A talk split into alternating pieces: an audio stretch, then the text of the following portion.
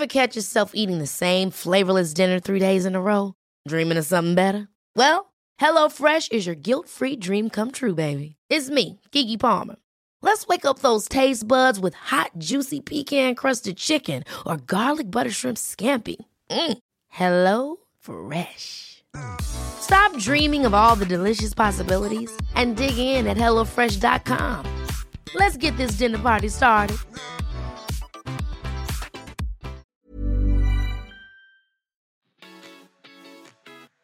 This is Good Humans Podcast with me, Cooper Chapman, chatting to the world's best about the inspiring stories that got them to where they are today.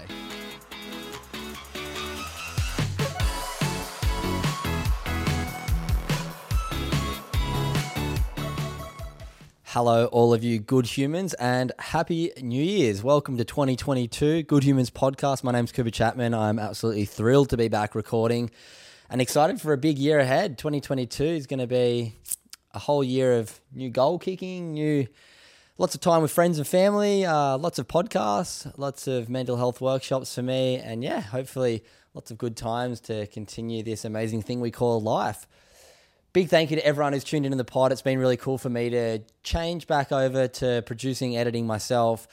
A little bit different than old Good Humans used to be, and it's been so, so well received. So, a big thank you to everyone who's listened. A big thank you to everyone who's shared it with their friends. It means the absolute world to me because I know how much these conversations mean to me, and it's really cool to know that these conversations are having a positive impact on lots of you amazing people out there.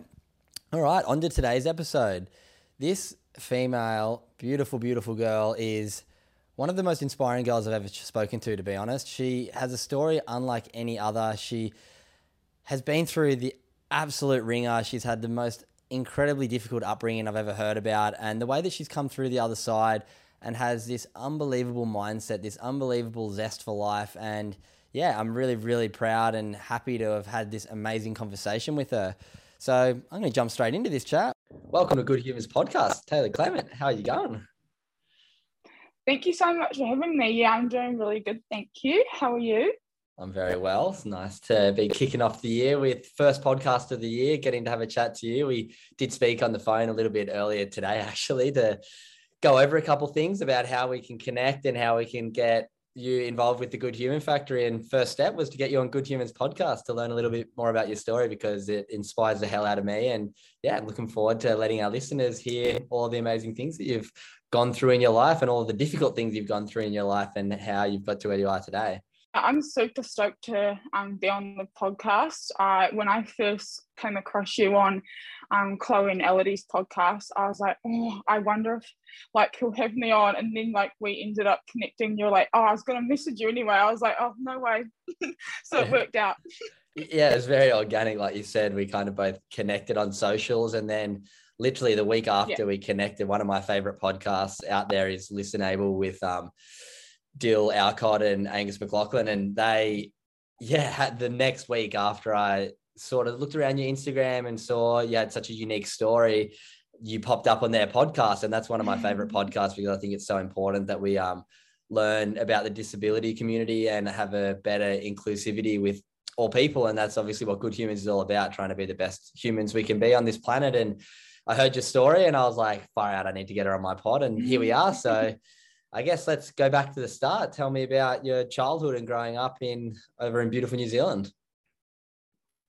Yeah, so um, I was born uh, in Christchurch, New Zealand, which is in the South Island of New Zealand, um, and I was born with an extremely rare neurological disorder called Moebius syndrome. Um, and basically, what that means is it's facial paralysis. So, my sixth and seventh cranial nerves don't work. So, that means my eyebrows don't work, my eye. Uh, my eyes don't track from left to right, and my upper lip doesn't move, which means I can't smile. Um, and I also like to refer to it as free Botox because it's essentially just free Botox, really. um, and um, it's super rare. It only affects one in every three to four million. Um, I think there's only a handful of us, like maybe three or four of us in New Zealand at the moment. Um, and because of that syndrome, I was also born with bilateral talipes or clubbed feet, um, which is what enabled me to be a Paralympic athlete, which I'm sure we'll get into um, in a bit. Um, but basically, um, I was born with my feet being up and touching the insides of my knees. Um, and because of that, I was put into plasters and had a couple of operations um, before the age of about two, two and a half. And basically, the outcome of that was having little to no ankle movement and no calf muscles, um, which is what enabled me to be a Paralympic um, athlete. So, yeah, that was sort of like very early childhood. And then at three and a half, I was diagnosed with type 1 diabetes. So, I've been a diabetic for like 20, yeah, 21 years now because I just turned 24 in September. Um, and that obviously had its challenges um, but technology is so amazing now. Like i can literally have my uh, blood glucose levels on my phone and like my phone will alert me when i'm going low or high and now i'm on this new pump that if i'm going low it will like completely stop the insulin without telling me and if i'm going high it will deliver insulin for me. Like i literally don't sometimes i forget i have like that i'm a diabetic. That's how like crazy technology is. So very grateful to live in a country where um, medicine and uh, technology technology is so easily accessible because um, I know it's not like that around um, the world. Um, but yeah, so that was very early childhood for me and grew up in a really awesome family, mum and dad and um, a younger sister. Um, moved around the country a bit, moved from Christchurch when I was about eight, then moved to Wellington and then lived there for two years, moved to Tauranga, lived there for like six years, and then I've been up in Auckland since, since the age of 16. So, yeah. it's busy life. So, obviously, living with a disability and a disability like yours as well, that is so visually not obvious. I don't want to like come off mean, but you said we spoke before and you said you don't get offended by anything, no. which is great. But no because I because I know what school's like. It's hard on the best of da- on the easiest of days for people with any any kid has a tough time at school at some stages. But I can imagine and hearing you speak at other on other podcasts and chatting to you this morning, you told me how difficult school was for you at times. Can you give us a mm. bit of a rundown on what? Let's go primary school or like early school first, because I can imagine younger kids bit different bullying once compared to once you get to a bit older. So, what was early school life like? Um, early school life, I don't remember like too much of like the real early years, like five or six, but kind of as I got a bit older, um, I remember. I'm not. I can't like pinpoint when exactly I knew that I kind of just sort of realizing that I was a bit different. I didn't know really in what way until I started getting called on called out on the fact that like I couldn't smile or righty righty rah because um I think my parents like I'm very grateful to have the parents I have because they've never treated me any differently. They've just told me to go out, go after my dreams and do whatever and um, you'll be all good. um, but um, they never told me that well, I don't know, it's hard to put into words, but they weren't, they didn't make a point of the fact that I couldn't smile. They were just like, oh, this is the syndrome that you have. And, um, you know, that I, you know, kids would say, oh, why aren't you smiling? Or why is your face like that? Or, um, uh, why like do you look sad all the time and i think it definitely was a lot more noticeable when i was younger um, it, i don't well probably because i'm used to it but i don't think it's as noticeable now like people still pick up on it but um, I think, yeah, when I was younger, it was a lot more noticeable. So kids, you know, kids being kids, they would like name call and say I was ugly or whatever. Um, and then as I got older and moved around a bit, you know, starting new schools is always hard for any kid. Doesn't matter what age you are or what you've got, quote unquote, wrong with you. Um, it's always going to be hard. Um, but for me, it was a little bit more harder because um, obviously with not being able to smile and like fa- like emotions on my face, people probably just thought I was a bitch all the time, which I'm not. I'm not a bitch. Just want to put it out there. I'm very friendly, um, but people probably didn't like want to ask or they just made assumptions, which is fine. Like people do what they've got to do. Um, but you know, as I got older, it turned into more physical bullying. So like around um, the age actually we can backtrack back to the um, operation. Do you want to chat about that? Yeah, let's go back there. Whatever, whatever you think the story needs to be told. so I had so obviously growing up, I was bullied and told that I was ugly or whatever, and so I really struggled fitting in, um, and I really wanted to fit in. I think you know any kid wants to be liked and have friends and want to be the centre of attention, um, and so around the age of 11, 12, I was um, given an operation that was supposed to be to make me smile. And this operation was like so intense, like it was eight, nearly nine hours long, around eight and a half hours long. Um, they took tissue from my right thigh and um, inserted it internally in the sides of my face so that the idea would be that when I clenched down, um, the corners of my mouth would turn up to um, mimic a smile. Um, and you know, it was completely my choice. Even though like I was underage, my parents gave me full control. They were like, you can decide whether you want the surgery or not. And of course, going through everything I'd been through up until that point and being like sat in a surgeon's office and being told that this is a smile operation.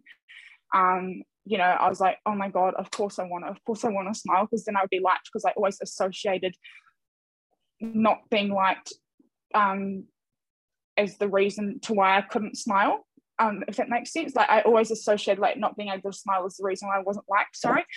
Um, and so I got the operation and sometimes I look at pictures after and I'm sure you can like scroll down my Instagram and I can send you some pictures to um, put with the visuals Cooper. Um, but, like my face was so incredibly swollen, like literally looked like a puffer fish and there was bruising all over. Like I literally just looked like I'd been beaten to a pole. Um, and so not only did I have to go back to school looking like that, the surgery was unsuccessful and my swelling didn't go down for a good year. So I also had to start a new school looking like a puffer fish and with like bruises all over me. So starting a new school, not being able to smile and also looking like you've been beaten, um, like is not a great recipe mm. to making friends and being accepted. So that was super hard. Um, and then yeah, kind of this is kind of when shit started hitting the fan, for lack of a better term. Um, and yeah, just uh, yeah, so yes, seven. Um, again, got name called. Didn't have any friends. Was literally live live being monitor. Would sit outside by myself at lunch, um, and just sit there the whole lunchtime. Just I don't even know what I do to be honest. I don't really even remember. Um, year eight um, I made a few friends, but then other people would tell that group of friends not to be friends with me. And so then I'd have to go make new friends. Um, and I remember telling my teachers one time that, you know, this was happening. And the following day I was cornered in a bathroom and like had my head smashed against the bathroom mirror and told that if I was to tell teachers again, then it would be like I'd get hurt worse. So I learned pretty quickly not to tell anyone about what I was going through, which included my parents. Um, and then, yeah, so got started getting pushed down hills, got my bags ripped off my back, lunchbox would get ripped out of my backpack.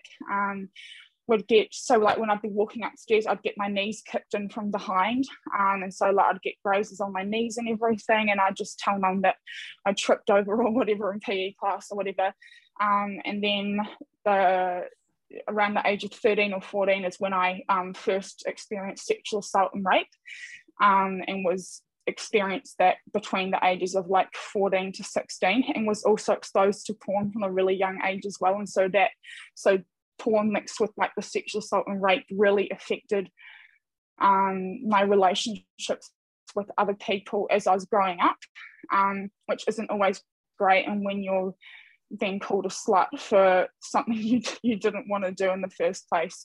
It like knocks your confidence quite a bit as well and so when you're already lacking confidence because of something you can't change in terms of my smile and then having all of that it's like it was like quite a lot.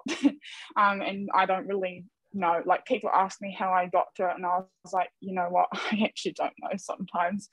Um, that yeah moved up to auckland at age of 16 and kind of like was like i was saying to you earlier cooper i was exhausted all the time like wasn't sleeping properly um you know just like was honestly exhausted all the time. Didn't matter how much sleep i could get i was always so tired. Um i looked at photos of myself and i was so pale um, which is scary to think about. Um, and then kind of fast forward to my last year of school um, so 18, and uh, it's kind of when things again started hit shit hitting the fan. Um, and I experienced like some dizziness um, and like disorientation at the start of that year. And then a few months later, I had a really big um, seizure and collapse and was taken into hospital, got all these tests done, like MRIs, ECGs, CT scans, like the works, um, and they couldn't find anything. And so they discharged me the following day. Um, and then a couple of weeks later, I had another seizure and a collapse, and they took me in again, and still nothing was wrong. And then a couple of weeks after that second one, I started collapsing more often. So, like every other day, or maybe twice on one day, and then like a three day gap, and then another two, or whatever. And then uh, by the time of about uh, October, I want to say, of that year, um, I was having up to eight or nine seizures and collapsing a day. Um, and so I was in and out of hospital for a good year um, well, most of that year and then going into 2016, they couldn't figure out what it was. And then I was finally diagnosed with um, extreme clinical depression and anxiety with post traumatic stress disorder and dissociative attacks, which is what the collapsing and seizures were. And basically, what was happening is my brain was under so much stress and pressure from not only the depression and anxiety, but also the trauma that I'd been through growing out that my brain was shutting down. So um, I'm lucky to be alive in that sense. So yeah, that's sort of like my life oh, growing up. I mean, first of all, thank you so much for sharing. It's really special the way that you can talk about your experience now, and no, I know so many all. so many people get so much out of listening to your story that are going through terrible situations themselves and hopefully there's some kids who are bullies out there who listen and realize the impact that it can have one thing i want to touch on looking mm-hmm. back through school, what sort of support did you have, or what sort of lack of support do you think you had? Do you think there was a lack of support in the way of, say, psychologists after you had your first suicide attempt? Was there yeah. working with psychologists with your parents, or was it quite a private and scary thing to go through alone? Oh, it was a hundred percent private. Um, like I said, you know, I learned the hard way not to tell teachers about my bullying and stuff, and um, I lied to my parents so much. Like I never told them anything that I was going to because I was so scared. Because like kids would also say that my parents didn't love me or that I was a mistake and that my parents didn't want me or whatever. And so when you are already in a vulnerable state and you're also super young, um, have believed it, I did because these people were my peers.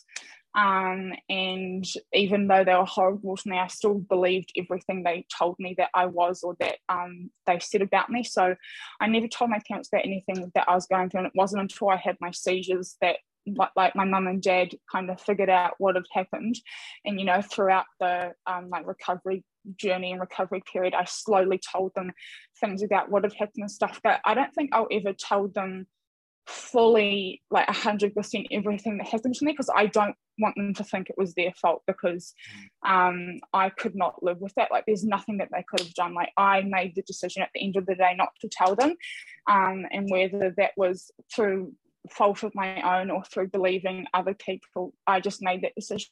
So um, if they didn't know, then they don't need to know now. But they're so supportive of me. They know like how open I am now with what I'm going through, and um, so the support's there now. But the support definitely wasn't there when I was um, going through all of it. Yeah, yeah. Obviously, such a trooper to still be here and being able to share your story and inspire others and have the confidence now to share your story is a really special thing we, you touched on before when we were having a chat what happened your second last year of school. Can you talk me through that situation? Because that's something that nobody should ever have to go through, but also something that I think kind of sets up yeah. for post school.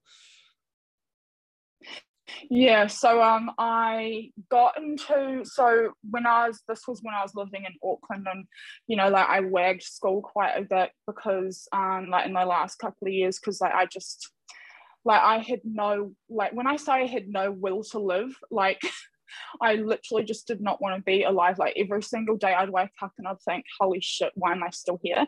Um, and so I would kind of like just coast through school. Like my grades were so shit.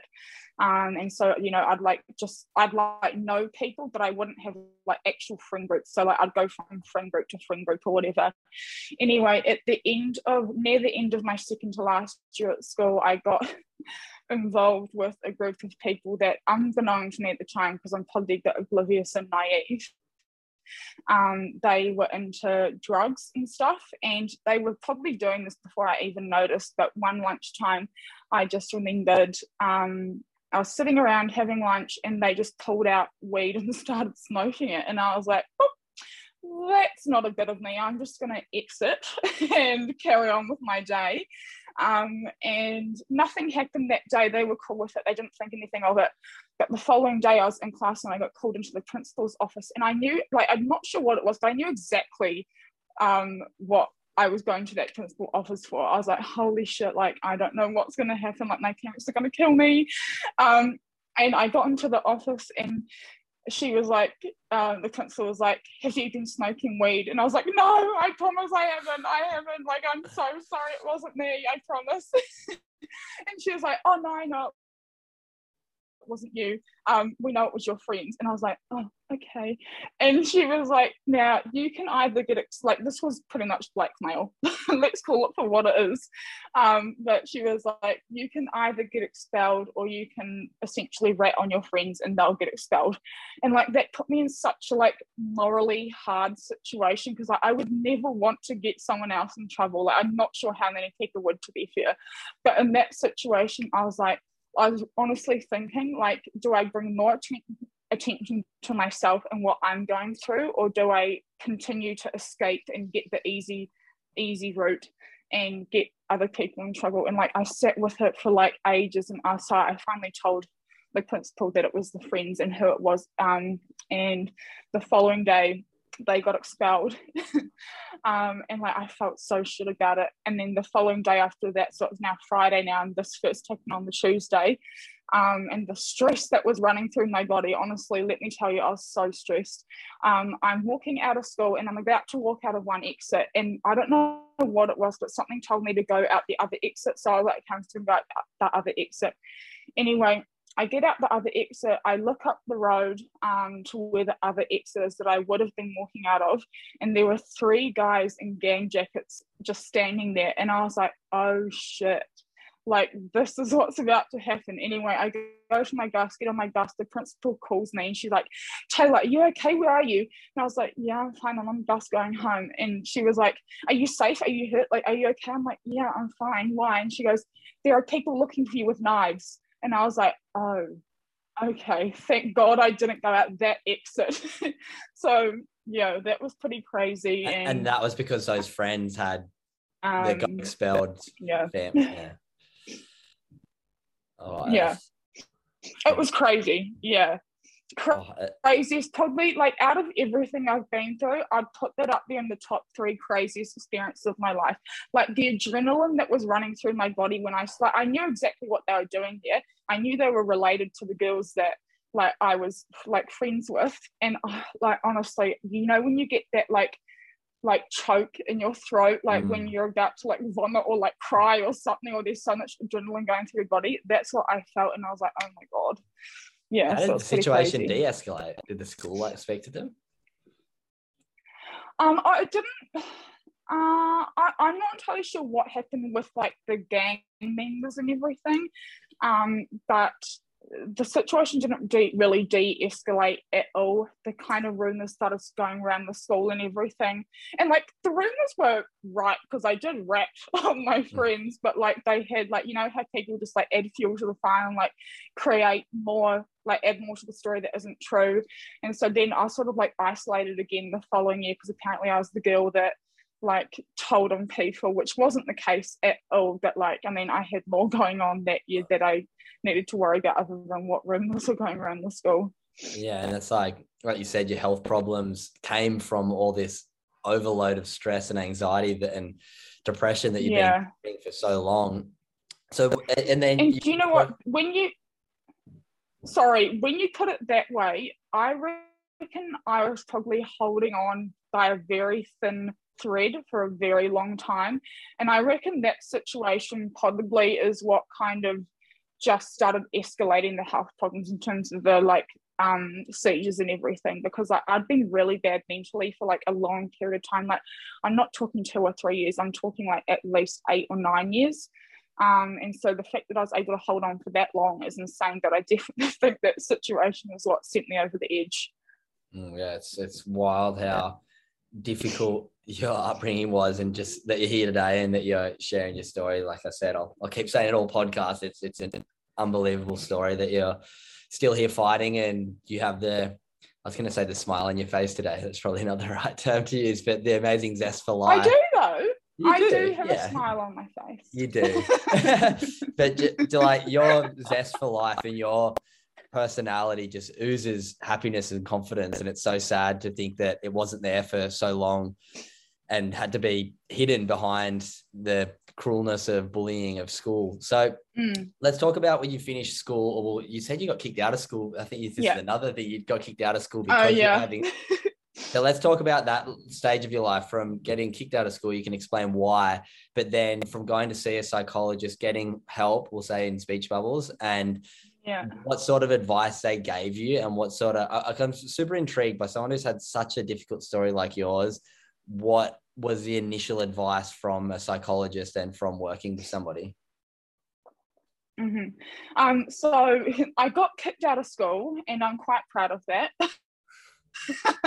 I wouldn't suggest it to anyone, but like I do like to say that I was kicked out of school. But basically, I was kicked out of school because of the seizures that I was having, and like their reasoning was that um, I was a risk to other students by having the seizures, which is so backwards. And now that I think about it, it like sort of makes me a little bit angry, but at the same time, like I definitely think I needed to not be at school. So like very happy that it happened. Couldn't care less at the time because I hated school. Um, but yeah, so kind of was kicked out of school. And a couple of weeks later, um, I started going in and out of hospital for I want to say at least a good year.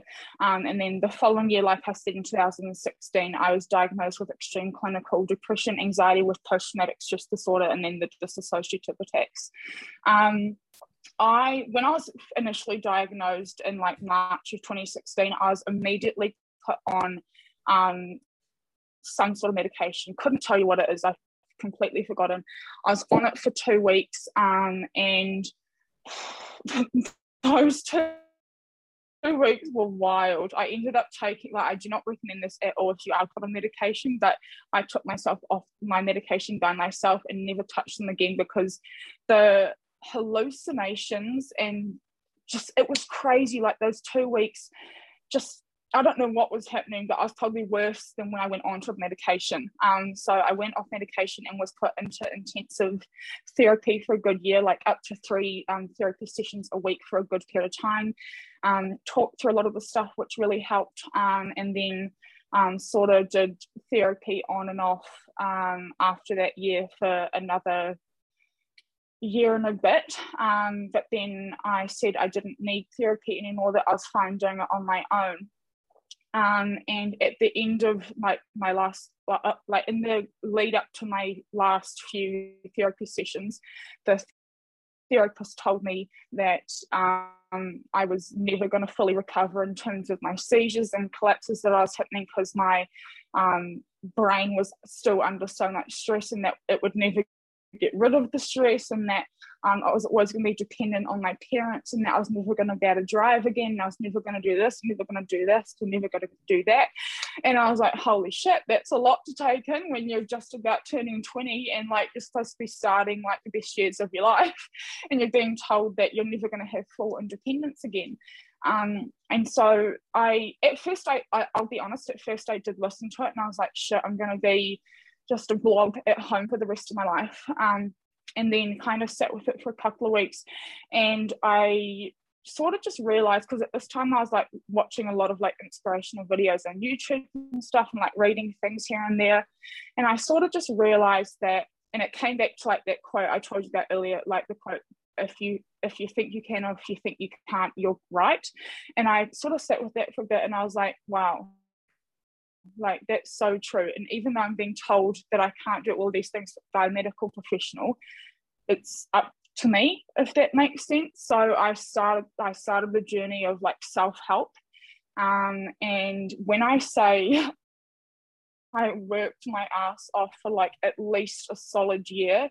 Like I'm telling you, day in, day out, did not matter what I was feeling on that day, whether I was in tears, whether I was exhausted, whether I felt like I couldn't go on. Like I got up and I did the work and I did the work every single day because I just knew that if I continued doing it and if I made it a habit, like everything else, it would get easier. Like I had made a habit of thinking in such a negative way that I was so good at it. And I was like, okay, well, if I flip that and if I make a habit of like thinking positively and thinking positive things about myself and my life and what I can do and what I can't do, then it will become a habit and I'll be good at it. And I hadn't read anything at that point about that, but something inside me was just like, okay, if you go with this and run with it, it will work. Um, and it did work. Yeah. Speaking of doing the work and putting in the hours every day, what kind of things were you doing? Because I think there there will definitely be out the people out there listening who feel so lost and I mean, I can't imagine there's many that have had as difficult as a uh, situation upbringing as you. But for somebody who's out there quite lost and thinking like there's no real light out of the tunnel, what kind of things were you doing and what were the most helpful things for you, especially after being told by medical professionals you're not going to be able to go on a date without your parents there. You're not going to be able to do anything. And look at you now, like we'll get to where you're at now. But what sort of things did you do yeah. to help yourself and to get yourself out of that dire situation? Mm. Well, it's funny you ask because you know how you've got the 1% good club? Yes. It was sort of it was sort of just like that for me, just one percent every day. And like I like when I say I did not miss a day, I did not miss a day. didn't matter if it was my birthday, didn't matter if it was someone else's birthday, didn't matter if it was the weekend. Like I did something. Like it literally started as small as just going for a twenty minute walk every day. Like that's all it was. It honestly just started as me doing a twenty minute walk every single day without fail. Um, and as time went on, I added more things. So maybe turning up to like a thirty minute walk or forty minute walk each day, and then also adding in making sure I drink at least three liters of water a day. So that's two things on my checklist. And then once I felt really good and solid in that, I added another thing. So maybe it was like reading one page of my book or two pages of my book because like I was still recovering from like a pretty bad spout of mental health and so like I was still getting like quite tired easily so I was like okay I can't rush this at all like I've got to be mm. really sensible about this um and I think having like an athlete background as well, like in terms of like the discipline, I think any athlete will know that when you're an athlete from a young age, discipline is like it's pretty hard to not have when you're an athlete. So I think discipline really played a huge part in that as well. And um, just as time went on, I added more. And like like come, coming to today, like the things that I like have in my one percent club, which is probably now like a ninety five percent club. Like I get like I, so I get up at like ten to six. I do a fifteen minute HIIT workout. I go for my walk along the beach, a 3K walk along the beach. I come back, have my breakfast, do my like actual workout, which is anywhere from like 25 minutes to 40 minutes. Um, and then I do meditation, I do gratitude work. Like my day is like literally filled with little things throughout the day that I know that even if something goes wrong, I'll still be okay because I have those fundamental blocks that are just there and I know that they're there and I know that they're going to help me no matter what, if that yeah, makes sense. Yeah, yeah. Your maturity and self awareness around the topic is second to none. And it's unbelievable, mm. especially from being told that you're going to be struggling forever, basically, by a psychologist.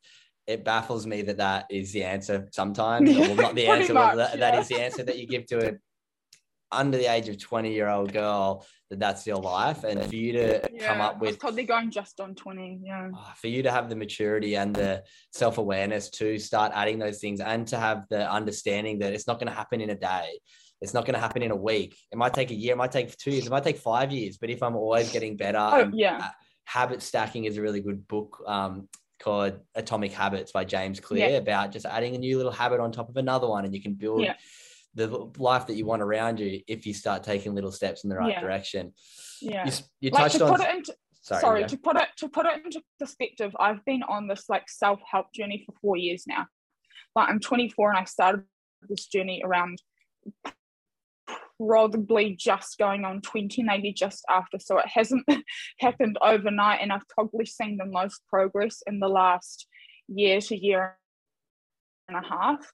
Um, and I just never gave up. Like, and I'll mm. continue mm. to not give up, and I'll continue to add things to my day where I see fit or where um, I think something needs to be added. But again, I think it just comes down to one, never giving up, and two, having the belief that um, it doesn't matter what is thrown your way you can get through anything. And if if i think i'm living proof of that and if i can do it then i think anyone can do it. And like i don't want to toot my own horn at all. And i hate like being so like oh if i can do it anyone can do it. But i'm not special at all. Like yeah i've been through some shit stuff in my life and um, i shouldn't be alive and all this sort of stuff. That like I just did it. There's no magic recipe. I just did it and put in the work and um yeah. no, it's it's so beautiful your story to see where you're at now and the mindset that you carry is so so inspirational. And I know so many people will get a lot out of it. You touched briefly on sport and being an athlete and discipline. Let's talk about your mm-hmm. sporting career because there's some pretty cool stuff that you've done. yeah. Um, so I was a swimmer, uh, a Paralympic swimmer from the age of about 10 or 11. Um, and kind of was exposed to professional sport around the age of I want to say 14, like so I was super young.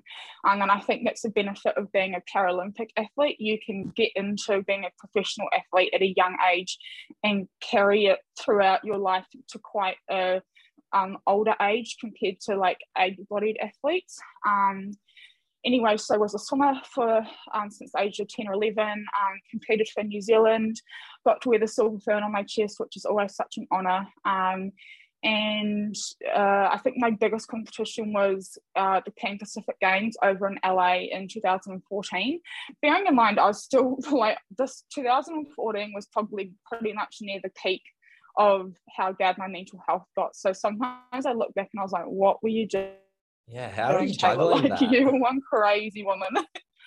I don't know. I, I, I'm not, to be fair, I was pretty good at like hiding what I was going through and like just putting on a brave face and being like everything was going like everything was okay.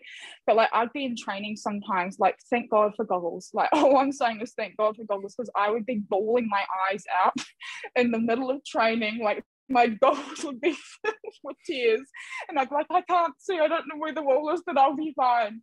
Um, but yeah, got really good at hiding it. Anyway, had to quit swimming um, beginning of 2017 due to all the therapy that I was in and everything. Um, and then um, end of 2017, I got asked to come and give shot put a go.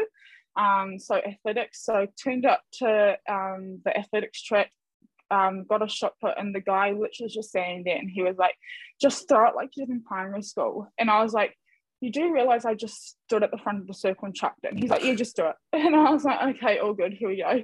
So I stood at the front of the circle and just gave it a good throw. I was like, "Oh well, what, whatever happens, happens, right?" So threw it, and he like looked at me and looked down the shot put and looked back at me, and he was like, "Oh." And then he got on his phone and started texting people. I was like, listen, I'm really struggling with my anxiety right now. I need some info. What's happening up in that brain of yours? Let me know. Verbalize what you're doing because I'm about to shit my pants. Um, anyway, he got on his phone, and a couple of minutes later, two other people came over, and he was like, "Okay, throw it again." And I was like, "Well, there's a bit more pressure now." Like three more people. Okay, so stood up on the circle and did it again. They measured it, and he was like, "You've just broken the New Zealand record in your classification." And I was like, "Oh, okay, that's nice." Like, okay, didn't think too much of it. Was just like, okay, and then he was like, okay, when can we get you in for a training session? I was like, well, I'm not doing much apart from therapy at the moment, so whenever. Um, and so he, we met up a couple of days later, and we, he like gave me a training session and everything, and then the next week had a training session, and on that next training session, he was like, oh, by the way, you're going to um, Melbourne in February to compete with the New Zealand team. I was like, no, I'm not. Like, there is no way you're getting me on that plane. Um, and anyway, ended up going. So this was February of 2018. Competed at, competed at the Victoria State Champ. Bearing in mind, I'd never competed a day in my life in shot put. Anything outside of swimming, I'd never done before. So I rocked up to this finals competition. Um, there were like at least 20 competitors competing there, which was actually super cool to be able to like to meet heaps of people um, and be outside of my comfort zone. Anyway, did my three throws and started taking my shoes off because I was like, there's no way I made the top eight. Anyway, they were like, oh, Taylor, keep your shoes on, you made the top eight. And I was like, I was like, I don't, like, I don't want to be here any longer than I need to be. And they're like, you made the top eight, so put your shoes back on. I was like, okay. So I put my shoes back on, did my last three throws, and then I was like, sweet I'm all oh, done. go put my other shoes back on and off I go. And they were calling out the names from eighth to first, and my name wasn't an eight. And I was like, oh my God, I've been disqualified. I was like, I've literally been disqualified. How embarrassing. And I was standing around, like, trying not to make eye contact with anyone because I was so embarrassed. I thought I'd been disqualified anyway, they get to four and my name still hadn't been called out, and I was like, I've for sure been disqualified. Um, anyway, they call out third and second, and I was the only person left, and I was like, someone is messing with me right now. Um, anyway, they call out my name in first, and they're like, "Yo, Taylor, you got first. and I was like, shit. Like how? Like, are you sure? Or like, can you check it, please? Because I don't want to get up to that podium and get a medal that isn't mine. Anyway, they checked it and they're like, yeah, you won and I was like, oh my god, okay. So they then they take me over to the medal ceremony, ceremony and everything, and they were like, I, they called out my name for first, and then they were like, and Taylor's also just become world number one in her classification, and I was like, oh, okay, this is where it's going now. Like this is great. um, but yeah, so that was a pretty crazy couple months, and then um, all the 2017 trained full time along with doing therapy still um, beginning of 2018 had the New Zealand National Championships, um, had had a really shit time with training, changed coaches two weeks out from the competition and everything, which again sent my anxiety into like an absolute flurry. like when I tell you I was like overthinking everything and like having mental breakdowns left, right and centre, like I looked back and I was like, wow, you need to chill out, Taylor. um, but yeah, rocked up to nationals and literally had the mindset of, well, there's nothing else I can do now, just got to do it. Um, so did my throws and everything and ended up not only qualifying for worlds, but breaking the world record in my classification. And then a couple of weeks after that, I got injured and couldn't go to worlds, and then made the decision a couple of months later to quit just due to the injury and also some other internal stuff, um, politics and everything. And um, like I was saying to you earlier, I like 100% value my well-being both mentally and physically and everything else over any medal or record or world number one or whatever. Um, and i've been pretty happy with that decision ever since. And yeah. It's it's such a crazy story that hearing that story is just baffling how obviously talented you are but yeah, it's just wild to hear that story on how quick you became so successful in shot put and in your division. Mm. But yeah, I also like the way that you put your mental health and your well-being over being an athlete because I mean, looking back, this is kind of something when I was listening to that. Do you think maybe with swimming and with shot put and sport, it did give you that little bit of purpose that kept you kind of, you know I mean? If, oh, you, if, if, you didn't have those, yeah. do you think you'd be in a harder spot than you were? I mean, not that it was an easy spot you're in, but let's put it this way: if I, yeah, if I didn't have swimming, because when I was swimming, I was going through like the guts of my mental health stuff, and like while I was swimming, I had all of my six suicide attempts. But if I didn't have swimming, um, I don't want to say I know this for sure, but I really don't think I would be alive if I didn't have that sport background. Um, I'm not sure why. I couldn't tell you why I think that. It's just like a gut feeling that I have. Um, but being an athlete has taught me so much, and I don't think it will ever leave. Like, I probably train harder now. Like, I write my own program stuff. I probably train harder now than I did ever when I was being like a professional athlete, which is crazy. But I think now versus back then, I have that drive to want to better myself and being like athletic now and training now it doesn't i don't do it for my physical health at all. Like the physical benefits are amazing but being able to get through like a tough training session helps me mentally more than anything because it's like okay if i can get through that and if i can push my body beyond what i think it can then mentally i can do anything as well. Yeah it's, it's such a beautiful mindset you've got and like i said to, your story to where you are now is so so amazing and it's so beautiful to be able to have this conversation with you. Let's move to the last little segment. Let's go to where you're at now. What, what's the plans coming up this year?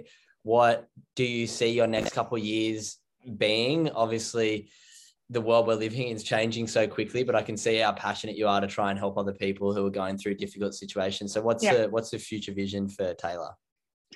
Um, well, I really only started taking like my presence on social media seriously in like the last like when I say seriously, I mean like really pushing like the messages that I want to push um for like the last year and like I've grown a pretty good community so far. So would really love to be able to keep that going. Um, I'm already working with such incredible brands and would love to be able to continue that. Um, I've got some really cool media opportunities coming up, um, which I've chatted to you about a little bit. Um, and I am someone that if I'm not 100% committed to something, then I won't do it at all. But I know for sure that this is what I'm supposed to be doing, like talking about mental health and sharing my story with others as much as I like I really don't enjoy talking about myself at all. And I get like so like cringed out when I hear myself talking about myself like on podcasts and stuff. And um, but I know that this is what I'm supposed to be doing. And again, I couldn't tell you how I know. I just had this gut feeling and this drive to continuing bettering other people's lives through my own story. Um, and the responses that I get from people when I share my story is just like unbelievable. Like it really blows my mind just how much people can get from my story and like it's such an honor to be able to come on podcasts like yours and chat to communities that are so passionate about mental health and share my own story with mental health. Um, so you're just continuing to do that hoping like once the borders open here in New Zealand I'll be able to come over to Australia um, again. And yeah just I've got some big big goals and I'm hoping I'll be able to hit them soon and I guess when I know, you'll know. no, I'm excited to see the journey because obviously you've come such a long way, and with the mindset and drive that you've obviously got now, it's going to be really exciting to see where you can go. And very excited, I guess, to announce we chatted before, but to have you on as a Good Human Factory ambassador first, first overseas ambassador, I think. I'm gonna have a look. But no, it's um Woo, how exciting. Go New Zealand. Go New Zealand. I do have a lot of great New Zealand friends. So yeah, I just think your story is so important to share, but also can inspire so many people who are in that place of losing hope because there's so many stories you hear time and time again where just by hearing a story that inspires someone can really change somebody's perspective and change somebody's mindset on not that they have it worse or I've got it better or worse. Like we're all on a different journey. And mm-hmm. the advice that you get sometimes isn't always the right advice. And you're the perfect example of that with your advice that you got from the medical industry. So I think the more we can have conversations in mental health and look at it from more than the one dimensional go and get help, get offered something that's a solution. I think we can learn from other people's stories so much, be inspired by and just understand that, like you said, if you think you can or you think you can't, you're right. So that's um yeah, really awesome to have this chat. But the last question I always love to ask everybody on Good Humans podcast is what does being a good human mean to Taylor Clement? Now, I want to be 100% honest and say I have pre thought my answer because I've listened to your podcast with Till and Chloe and like Harry and all the people, and I was like, okay, I need to think of a good one. Um, but it came, it came to me pretty easily actually, and I think being a good human to me means having no judgment at all when it comes to yourself or others. I think this world that we live in, especially accelerated, don't get me wrong, I love social media and I will always say that I love social media. I think it's like Instagram, TikTok, I think they're all incredible platforms to push these messages that we're talking about. But I think there's a lot of judgment that is accelerated by social media. And I think um, there's so many amazing people people out there that we're missing out on just simply by judging a book by its cover. Um, so for me, being a good human is living without judgment of ourselves and others and just being kind to one another, smile at people. I forget I can't smile sometimes, and I'll be walking down the road and I'll smile at someone, and half the time I don't even think they realize just because like, I just do it. And I think, um, yeah, just be kind to one another.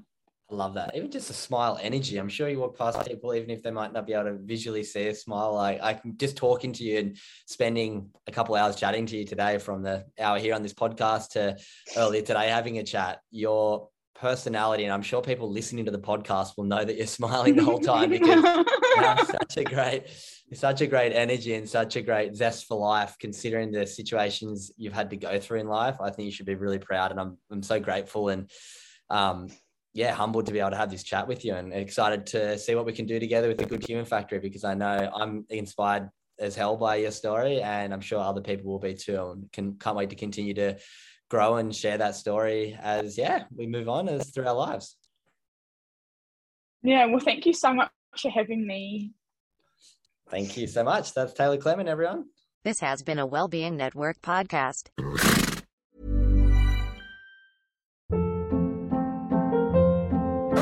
hold up. What was that? Boring. No flavor. That was as bad as those leftovers you ate all week. Keke palmer here and it's time to say hello to something fresh and guilt-free. Hello fresh. Jazz up dinner with pecan crusted chicken or garlic butter shrimp scampi. Now that's music to my mouth. Hello fresh. Let's get this dinner party started. Discover all the delicious possibilities at hellofresh.com